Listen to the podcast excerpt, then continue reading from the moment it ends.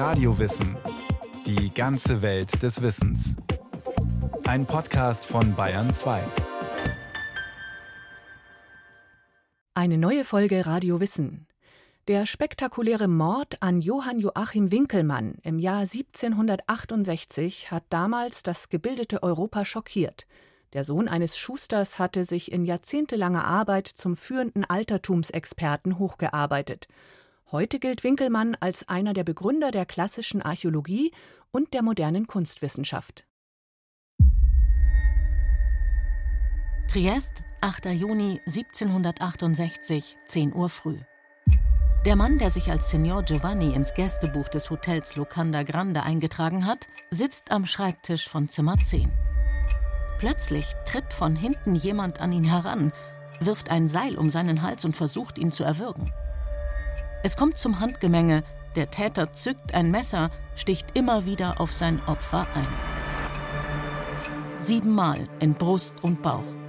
Durch den Lärm alarmiert stürmt ein Hotelangestellter ins Zimmer. Der Täter flieht. Der blutüberströmte Signor Giovanni ist schwer verletzt, kann aber der Polizei noch detailliert Auskunft geben. Sechs Stunden später ist der 50-Jährige tot. Seine Wertsachen liegen im Koffer. Daneben sein Pass. Signor Giovanni ist Johann Joachim Winkelmann. Geboren am 9. Dezember 1717 in der Hansestadt Stendal in der brandenburgischen Altmark. Seit 1755 wohnhaft in Italien.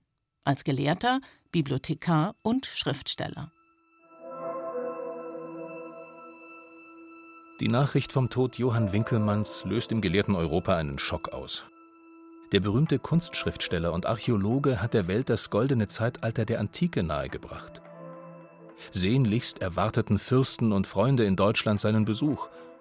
Und tatsächlich hatte sich Winkelmann im Frühjahr 1768 auf die Reise vom sonnigen Italien in den kühlen Norden gemacht.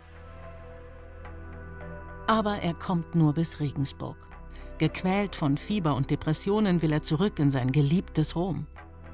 Die Heimreise läuft über Wien, wo ihn Kaiserin Maria Theresia noch mit vier wertvollen Gold- und Silbermedaillen beschenkt für seine hervorragenden wissenschaftlichen Leistungen. Als Winkelmann in Triest auf ein Schiff wartet, freundet er sich mit seinem Zimmernachbarn im Hotel an. Vertrauensselig zeigt der Gelehrte dem wegen Diebstahls vorbestraften Koch Francesco Arcangeli seine wertvollen Medaillen.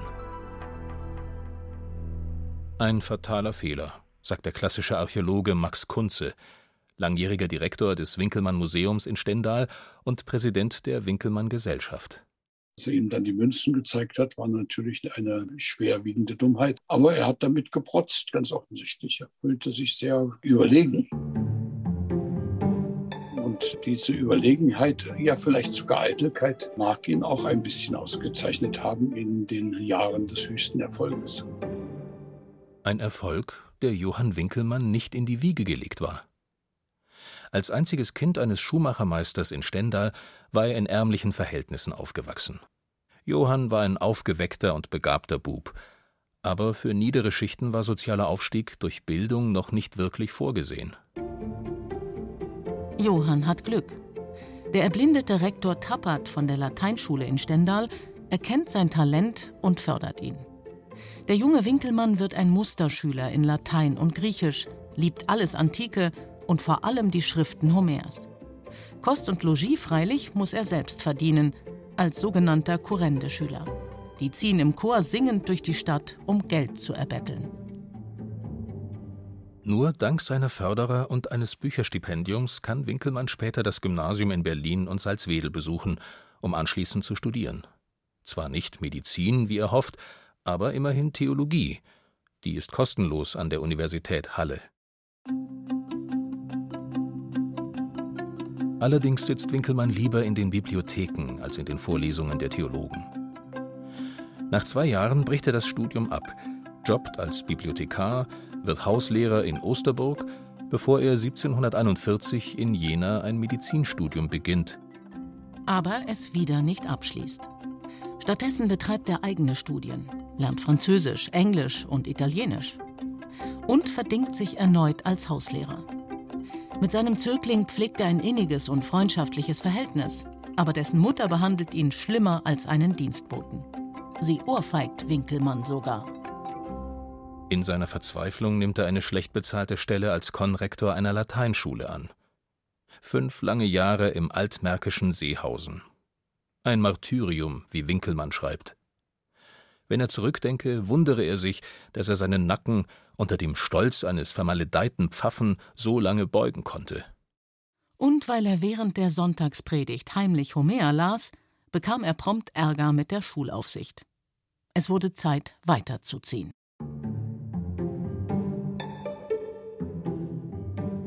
Homo vagus et inconstans, ein rastloser und unsteter Mensch. So hatte der Rektor des Berliner Gymnasiums über den damals 19-jährigen Winkelmann geschrieben. Und das trifft es ganz gut, meint Winkelmann-Kenner Kunze. Der wissbegierige Johann war ständig auf Achse, auf der Suche nach Büchern und nach sich selbst. Als 1748 auf Schloss Nöthnitz in Sachsen ein Bibliothekar gesucht wird, bewirbt sich der 31-Jährige und bekommt die Stelle bei Heinrich Reichsgraf von Bünau. Bünau ist ein bedeutender Historiker, der an einem mehrbändigen Werk über die deutsche Reichshistorie arbeitet. Und der eine riesige Privatbibliothek mit mehr als 42.000 Büchern hat. Hier soll Winkelmann arbeiten. Schloss Nöthnitz, vier Kilometer südlich von Dresden, am Rande eines idyllischen Parks. Ein Renaissancebau aus dem 17. Jahrhundert. Die ehemaligen Wirtschaftsgebäude sind heute marode, aber das sanierte Haupthaus mit seinen beiden Seitenflügeln und dem achteckigen Treppenturm steht gut da. Freunde Schloss Nöthnitz nennt sich der Förderverein, der hier regelmäßig Konzerte und Lesungen veranstaltet. 2017 wurde zum 300. Geburtstag von Johann Winkelmann sogar ein Laientheaterstück aufgeführt, eigens hierfür verfasst vom Winkelmann-Biografen Klaus Werner Haupt. Die Fördervereinsvorsitzende Irmela Werner führt uns in jenen Raum, in dem Johann Winkelmann einst gearbeitet hat. So, jetzt betreten wir die Originalbibliothek, in der Winkelmann gewirkt hat. Hier war es kalt, genau wie jetzt auch. Und im Winter hat er da oben eine beheizte Stube gehabt. Und so hat er sich dann die Bände mit hochgenommen und hat dort oben studiert. Und er hatte manchmal gar keinen Platz in seiner Stube, wie er schreibt, dass er sich kaum bewegen konnte, weil es alles voll dieser Bände der Bühnauschen Bibliothek lag. Nachts liest Winkelmann Werke über antike Kunst. Tagsüber ist er oft müde. Das stupide Katalogisieren in der Bibliothek langweilt ihn. Interessanter sind die mittelalterlichen Handschriften, die er für den Historiker Bünau auswertet. Winkelmann musste ihm aus anderen Büchern exzerpieren, ihm Vorlagen bringen, Zuarbeit. Und ich glaube, das war die wesentliche Erkenntnis, die er hier in Nötnitz lernte, was ihm später bei seinen Studien in Rom von Vorteil war, nämlich die vergleichende historische wissenschaftliche Untersuchung von Quelltexten. Also Nötnitz ist die Stätte, wo er sich das Rüstzeug, das Wissen und die Fähigkeiten für Rom holt, für seine Arbeit dort und für seine Schriften. Wenn es die Zeit erlaubt, geht er zu Fuß nach Dresden hinunter. Das barocke Elbflorenz kann mit großartigen Kunstsammlungen, mit Gemälden und griechischen Skulpturen aufwarten. In den sechs Jahren auf Schloss Nöthnitz lernt Winkelmann auch viele interessante Gelehrte kennen. Kardinal Alberico Arquinto zum Beispiel. Der päpstliche Nuntius in Sachsen macht ihm ein Angebot, das er nicht ausschlagen kann. Eine Anstellung in Rom. Dort, wo die Antike lebendig ist. Die Sache hat allerdings einen Haken. Er müsse katholisch werden, fordert der Kardinal. Fast zwei Jahre lang quält sich der Protestant Winkelmann mit der Entscheidung. Erst als sein Vater verstorben ist, kann er sich im Sommer 1754 durchringen. Es ist der kühnste Schritt, den ich in meinem Leben getan. Bis zur Abreise findet Winkelmann Unterschlupf bei Adam Oeser in Dresden. Der befreundete Maler und Bildhauer unterrichtet ihn, wie später auch den jungen Goethe im Zeichnen. In diese Zeit der ästhetischen Schulung fällt auch Winkelmanns Abkehr von der barocken Kultur mit ihren Schnörkeln und dem allerliebsten Muschelwerk. Langsam entwickelt er seine eigene Ästhetik, die idealisierte Gegenwelt der Antike. Winkelmann wird Schriftsteller und steigt ein in eine Wissenschaft, die er selbst erst begründen musste, wie sein Biograf Wolfgang von Wangenheim schreibt. Winkelmanns Erstlingswerk erscheint 1755 zunächst mit einer Kleinstauflage von 50 Exemplaren. Gedanken über die Nachahmung der griechischen Werke in der Malerei und Bildhauerkunst. Der bis dahin völlig unbekannte Autor legt ein epochales Buch vor, das ihn bald über Deutschland hinaus bekannt macht. Die Kunst der alten griechischen Meisterwerke, schreibt Winkelmann, zeichne sich vor allem durch eine edle Einfalt und eine stille Größe aus. So wie die Tiefe des Meeres allzeit ruhig bleibt, die Oberfläche mag noch so wüten, ebenso zeigt der Ausdruck in den Figuren der Griechen bei allen Leidenschaften eine große und gesetzte Seele. Hinter Winkelmanns viel zitierter Formel von edler Einfalt und stiller Größe verbirgt sich die nicht emotionale Darstellung des Menschen in seiner Einfachheit. Eine Geisteshaltung, die er dem Verspielten und Überladenen des Barock entgegenstellt – wie Biograf Klaus Werner Haupt betont. Winkelmann hatte stets die Siegerstatuen der griechischen Kunst im Blick, sagt der Archäologieprofessor Max Kunze. Junge Sportler, die bei Olympischen oder anderen Wettspielen siegten, bekamen in ihrer Stadt oft eine Ehrenstatue, geschaffen von berühmten Künstlern diese ruhig, in wenig Aktion dastehenden, schönen Gestalten, die er mit diesem Ideal in Verbindung bringt. Sie sind erhöht, das sagt er auch immer selbst, die sind also nicht nur nach der Natur gemacht, sondern man hat aus der Natur versucht, das Beste, das Schönste herauszukitzeln, um es in diese Figur zu legen. Nicht mehr porträthaft, sondern eben ideal, weil ein Sieger ist eben ein Idealmensch. Für Winkelmann besteht die höchste Aufgabe der Kunst darin, die Schönheit darzustellen. Das Ideal Schöne, innerlich wie äußerlich. Einfachheit, Harmonie und Einheit in Vielfalt sind die charakteristischen Merkmale dieser höchsten Idealschönheit. Sie verdichtet sich in der Kontur, jener Linie, die das Notwendige vom Überflüssigen scheidet. Winkelmanns Empfehlung ist eindeutig. Die Antike soll zum normativen Vorbild werden für die Kunstproduktion seiner eigenen Zeit. Der einzige Weg für uns, groß, ja, wenn es möglich ist, unnachahmlich zu werden, ist die Nachahmung der Alten. Nachahmen bedeutet aber nicht nur Kopieren der antiken Kunstwerke. Es geht vielmehr um ein Nacheifern, ein sich daran orientieren, betont Max Kunze wobei zu beachten sei, dass das Vorbild der griechischen Antike unter ganz bestimmten günstigen Bedingungen entstanden ist klimatisch, geistig und politisch. Das nachzuahmen ist eine Voraussetzung für die Nachahmung der Antike. Das heißt, man musste also so konstituiert sein oder zumindest so denken, wie man in der Antike gedacht hat, nämlich frei, eine Demokratie, wie es in Athen gab, im Vorbild. Denn da war das Volk der Souverän und das Volk hat die Aufträge für Kunst gegeben und nicht irgendein König und nicht irgendein kleiner Teil der Gesellschaft sondern diese Art des Umgangs miteinander mit Künstlern, die das Glück hatten, dazu noch in ihren Gymnasien laufend nur die nackten Männer zu sehen, die sie als Modell nehmen konnten, in Sparta auch die nackten Frauen. Also das war für ihn eine Idealwelt, die er mit dieser Kunst verbindet und deshalb zur Nachahmung auch aufruft. Im Herbst 1755 wird Winkelmanns Italien-Traum wahr. Nach achtwöchiger Reise kommt der Neukatholik und frisch gebackene Erfolgsautor an der Porta del Popolo in Rom an. In der Tasche hat er ein 200-Taler-Stipendium des sächsischen Kurfürsten sowie einige Empfehlungsschreiben. Schnell freundet er sich mit dem zehn Jahre jüngeren frühklassizistischen Maler Anton Raphael Mengs an. Die beiden verbindet ihre Begeisterung für die griechische Kunst. Und die lässt sich damals am besten in Italien studieren. Er wollte von seinem kleinen Stipendium leben und erstmal die antiken Kunstwerke, die Bibliotheken kennenlernen. Und er ging dann fast zwei Jahre durch die Sammlungen, hat sich Notizen in Heften gemacht, wo er sich die wichtigsten Antiken notierte, wie sie künstlerisch beschaffen sind. Ist da eine Drehung, eine Verkürzung? Wie sind die Proportionen? So ging er zwei Jahre erstmal durch die Sammlungen. Und angeblich sollen 80.000 antike Denkmäler da gestanden haben. Als 1758 Winkelmanns Förderer Akinto stirbt, stellt Kardinal Alessandro Albani, ein großer Sammler und Kenner des Altertums, den 40-jährigen Deutschen als Bibliothekar an.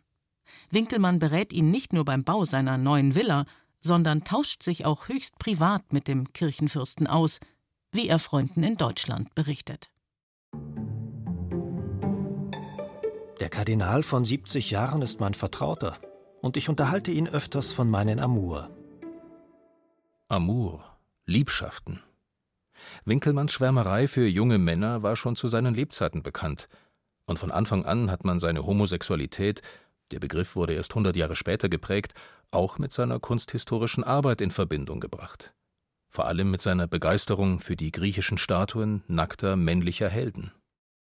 Wie auch immer, die Begeisterung für Statuen nackter männlicher Helden konnten und können nicht nur homosexuelle Kunstfreunde teilen.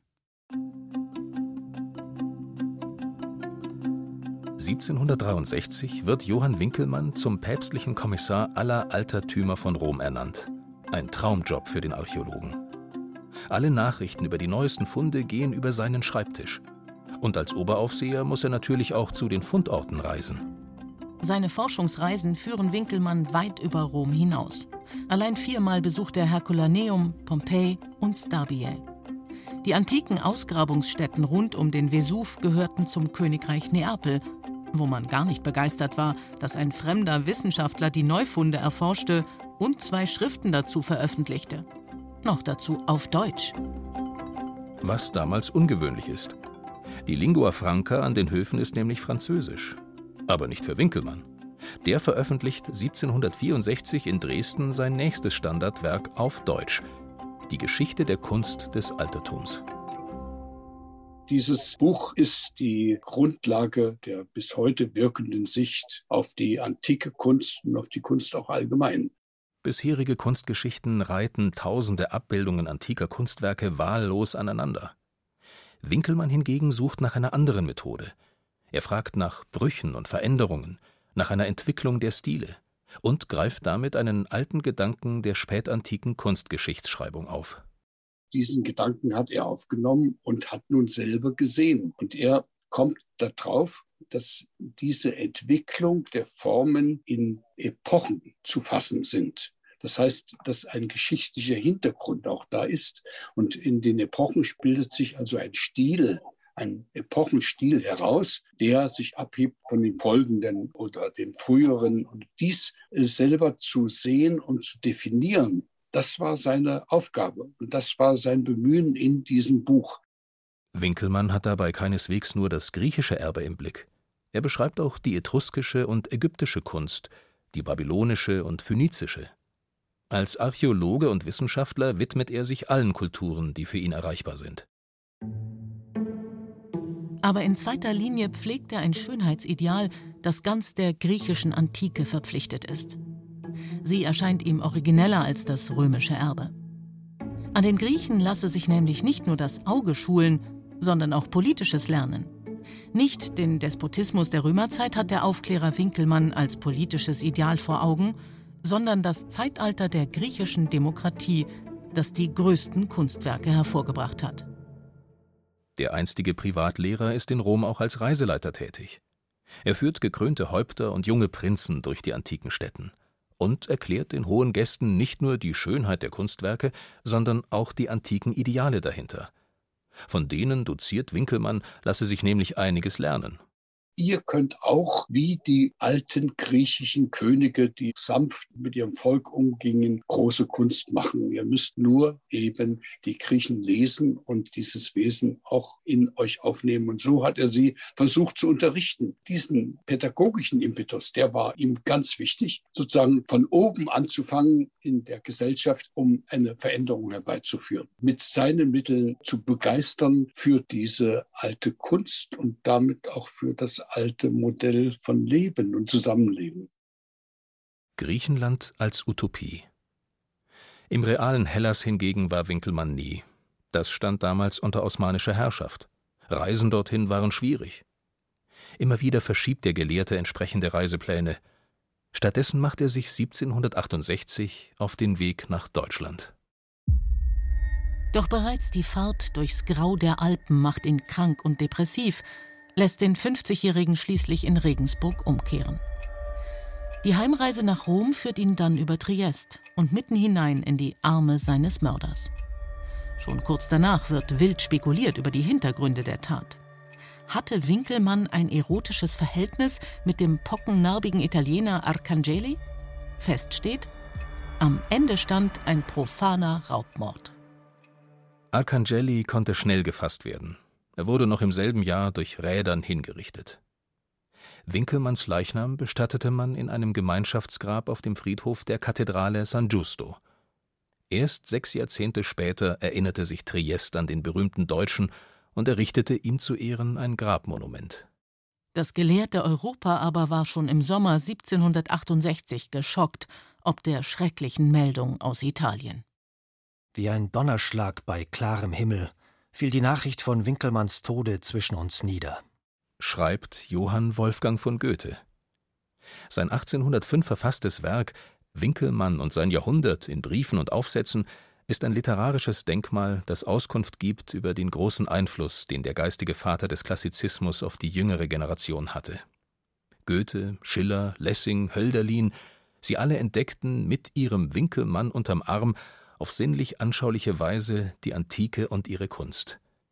Sein idealisiertes Griechenlandbild prägte nicht zuletzt auch den Geist der Weimarer Klassik. Und heute?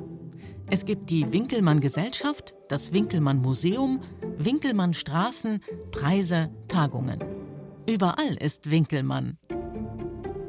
In der Wissenschaft freilich ist vieles von dem, was er einst angestoßen hat, von den Fachleuten verarbeitet, beantwortet oder widerlegt worden. Der Archäologieprofessor Max Kunze sagt, um Forschung zu betreiben, braucht man ihn heute nicht mehr. Ich kann verstehen, dass manche gar nichts damit mehr am Hut haben, aber ich kann das nicht verstehen, wenn ich in einer Wissenschaft tätig bin, brauche ich auch das Fundament der Vorgänger. Und wenn man das nicht mehr hat, dann verliert man ein Stück seiner eigenen Wissenschaft.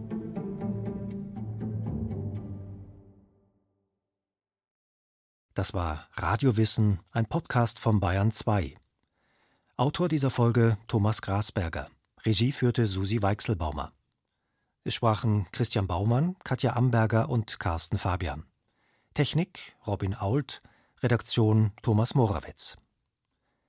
Wenn Sie keine Folge mehr verpassen wollen, Abonnieren Sie Radiowissen unter bayern2.de slash podcast und überall, wo es Podcasts gibt.